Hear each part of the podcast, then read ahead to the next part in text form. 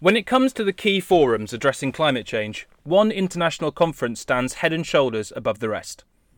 The United Nations Climate Change Conference, or COP for short, brings together tens of thousands of political delegates, business people, NGOs, and activists to review and promote international progress on the transition to green energy and a more sustainable future.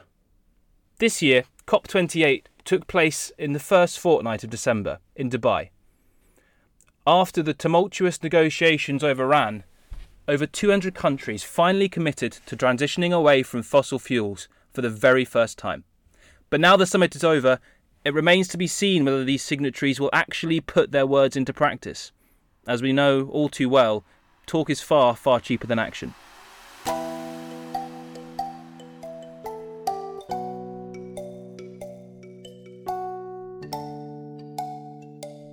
Welcome to the Friday Fix, Powerscourt Perspectives, our series exploring the hot topics and pressing questions from today's communications landscape.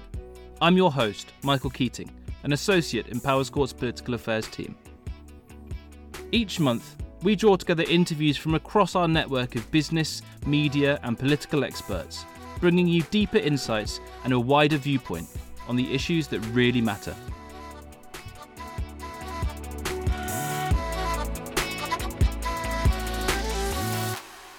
These days, sustainability is always high on the agenda for business and governments the world over, but never more so than at the annual UN Climate Change Summit.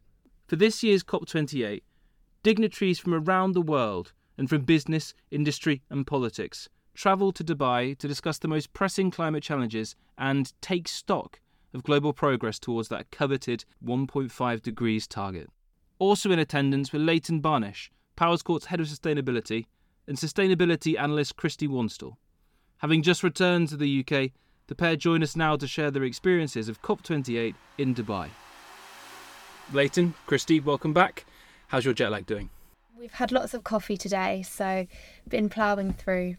Leighton, how about you? I'm still struggling a bit. I'm still waking up early and uh, falling asleep on the sofa in the evening. That might just be old age, but um, I'm I'm blaming jet lag. Uh, valid. Keep blaming as long as you can. So, a record high of over 80,000 people were in attendance at this year's COP. How did it feel on the ground? Did it feel like that many people? Yeah, I think it probably did. Just getting the taxi over there and then the buses that shuttle you around, they were, they were packed to the rafters. It's incredibly overwhelming. It's one of those things, no matter how big you know it to be and as hectic as you expect it to be, till you step foot in it, you just cannot appreciate just how big and busy it is. Yeah, we ventured both into the green zone and into the blue zone. There's this huge dome, which is kind of one of the main hubs, but there are three or four core hubs within the green zone focusing on climate finance, innovation and technology, energy transition, you name it. So there's a real spread of people there, different interests, different priorities. Was there anyone in particular that you kind of crossed paths with and um, were really interested and impressed by? Yeah, I literally bumped into Al Gore. I, would listened to his talk before. Really persuasive, really intelligent guy who knows what he's talking about.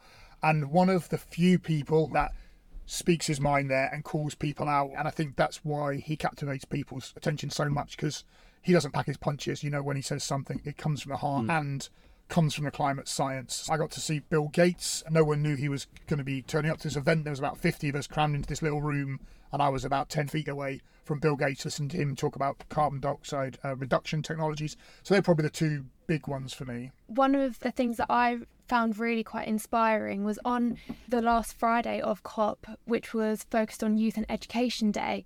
There were so many local school children, clearly on school trips, that had taken the time to journey to the Expo City in Dubai, which is really inspiring. The whole reason that we want to limit warming to 1.5 degrees is so that there's a better planet for the children.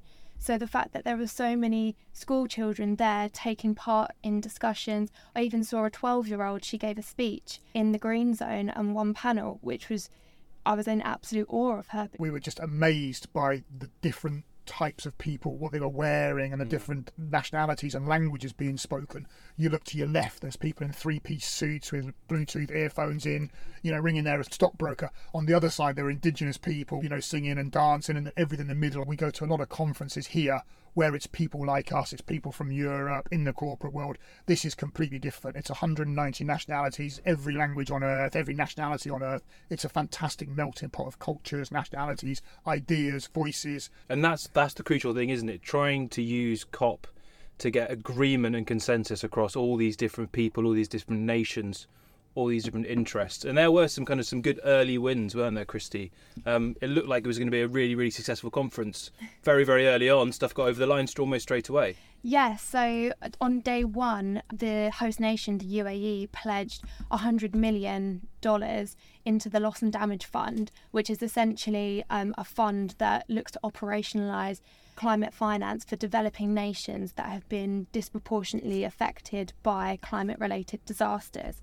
So, day one, we kicked off the conference with huge pledges from host nations and other nations as well to commit to the Loss and Damage Fund. Despite these early wins, this year's choice of host raised more than a few eyebrows, given that the UAE is one of the world's leading producers of fossil fuels. In the lead up to the conference, much of the media's attention was on the appointment of Sultan Ahmed Al Jaber, the head of the UAE Ministry of Industry and Advanced Technology, as COP28 president. Al Jaber also leads the Abu Dhabi National Oil Company. Concerns were raised that his business interests would conflict with the aim to shift away from fossil fuels. Accusations of potential conflicts of interest worsened when apparently leaked briefing notes suggested that Al Jaber and the UAE were using COP meetings with foreign partners to discuss new oil and gas extraction projects. Still, Leighton got the impression that all sides of the debate were well represented at this year's UN summit?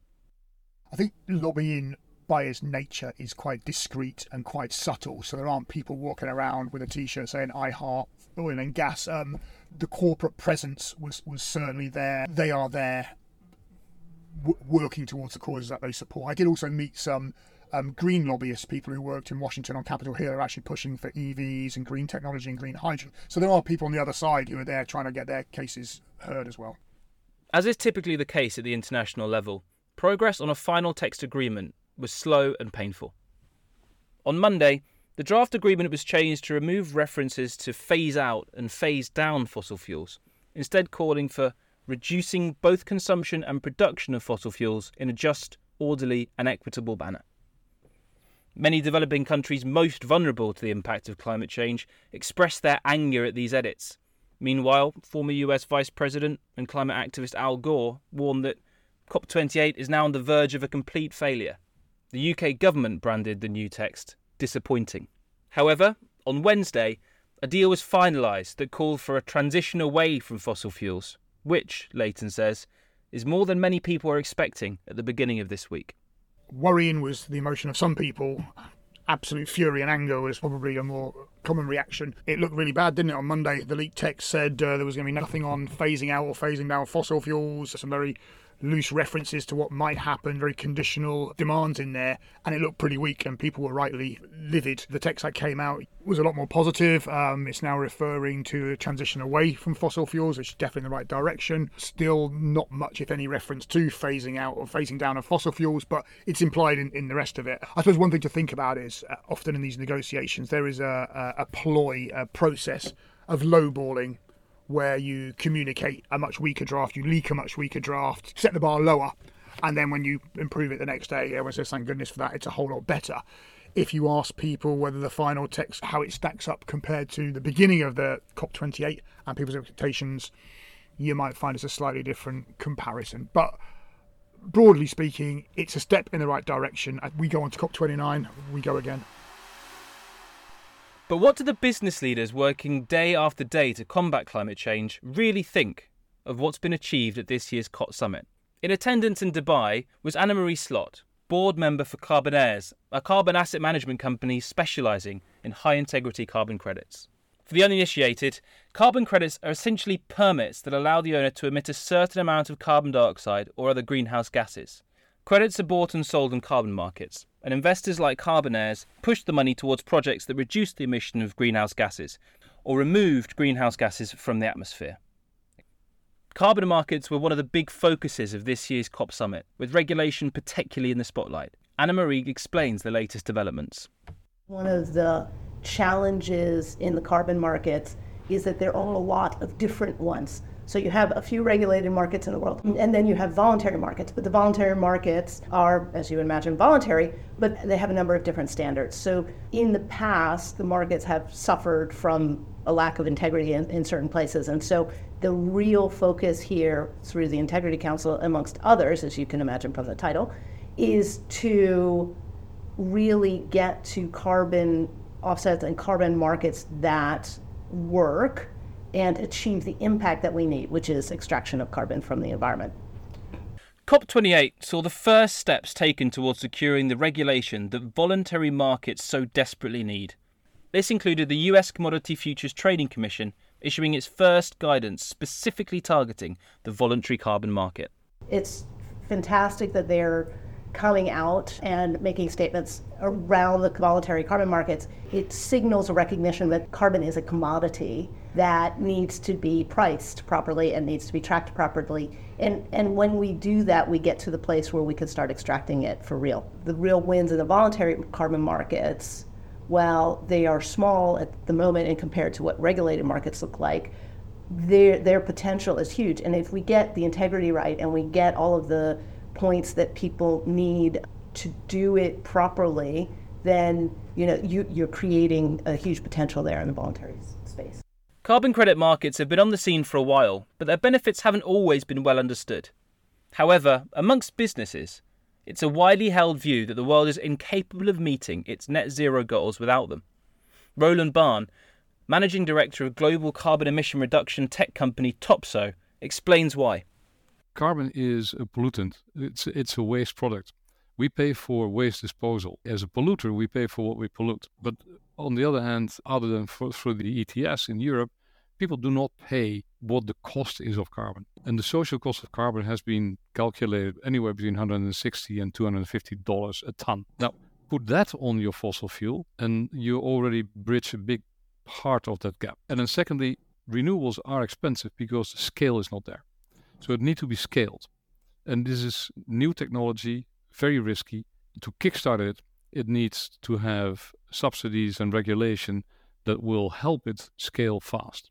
Essentially, carbon offsetting is imperative whilst high polluting industries work out how to effectively decarbonise their operations. That's where a plethora of other pledges made at COP28 come into play. From loss and damage to fossil fuel reduction, sustainable healthcare, and biodiversity, there has been no shortage of new pledges made at this year's climate summit. Opinions are often divided on the utility of these pledges, though, and what they'll really mean in practice.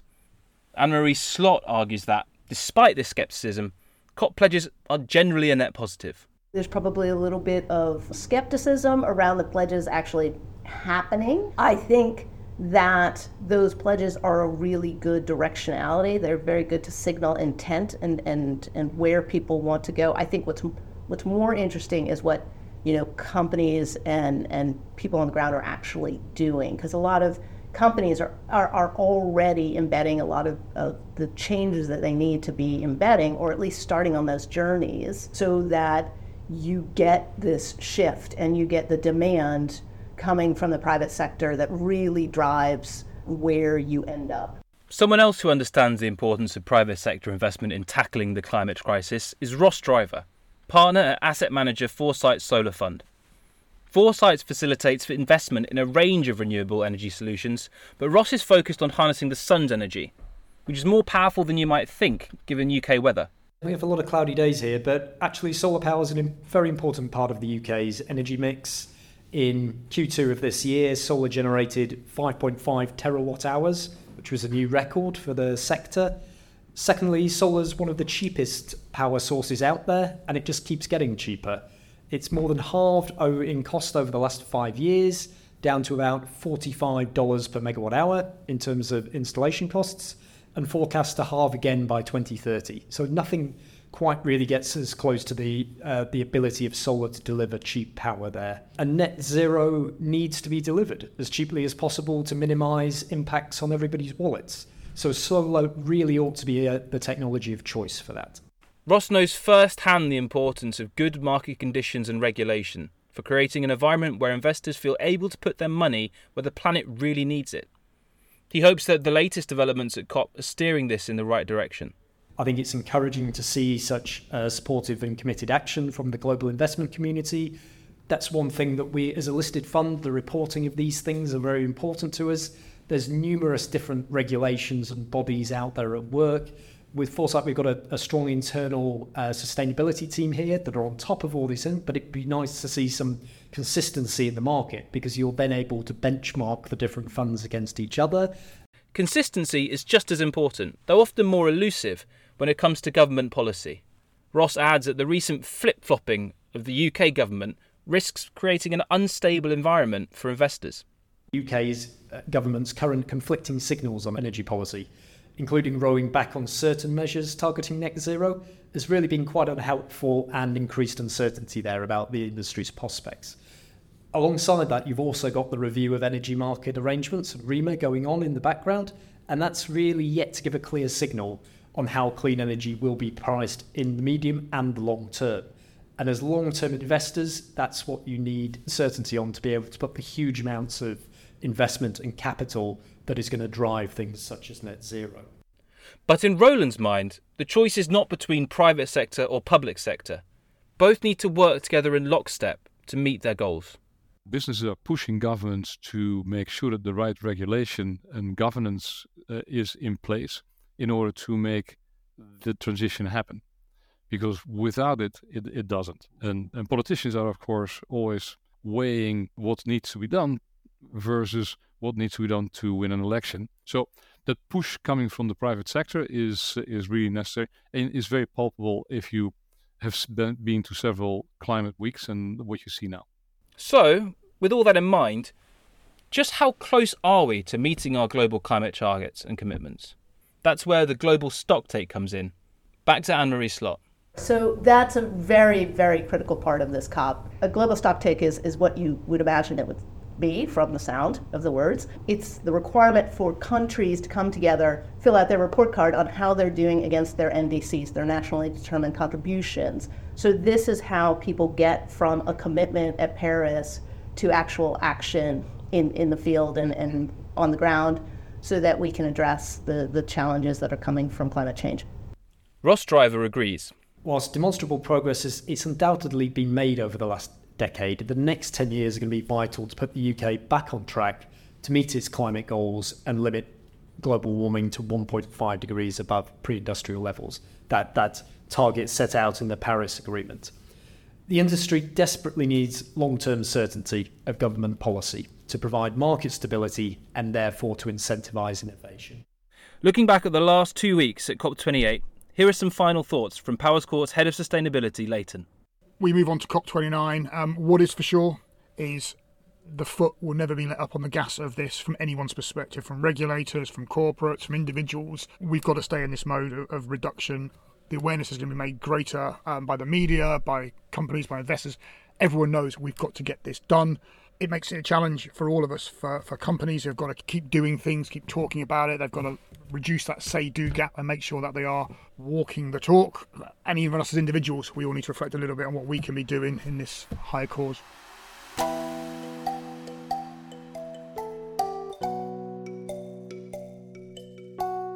That's all from the Powers Powerscourt's Friday Fix for this year. We hope you have a very good festive period and tune in again in the new year.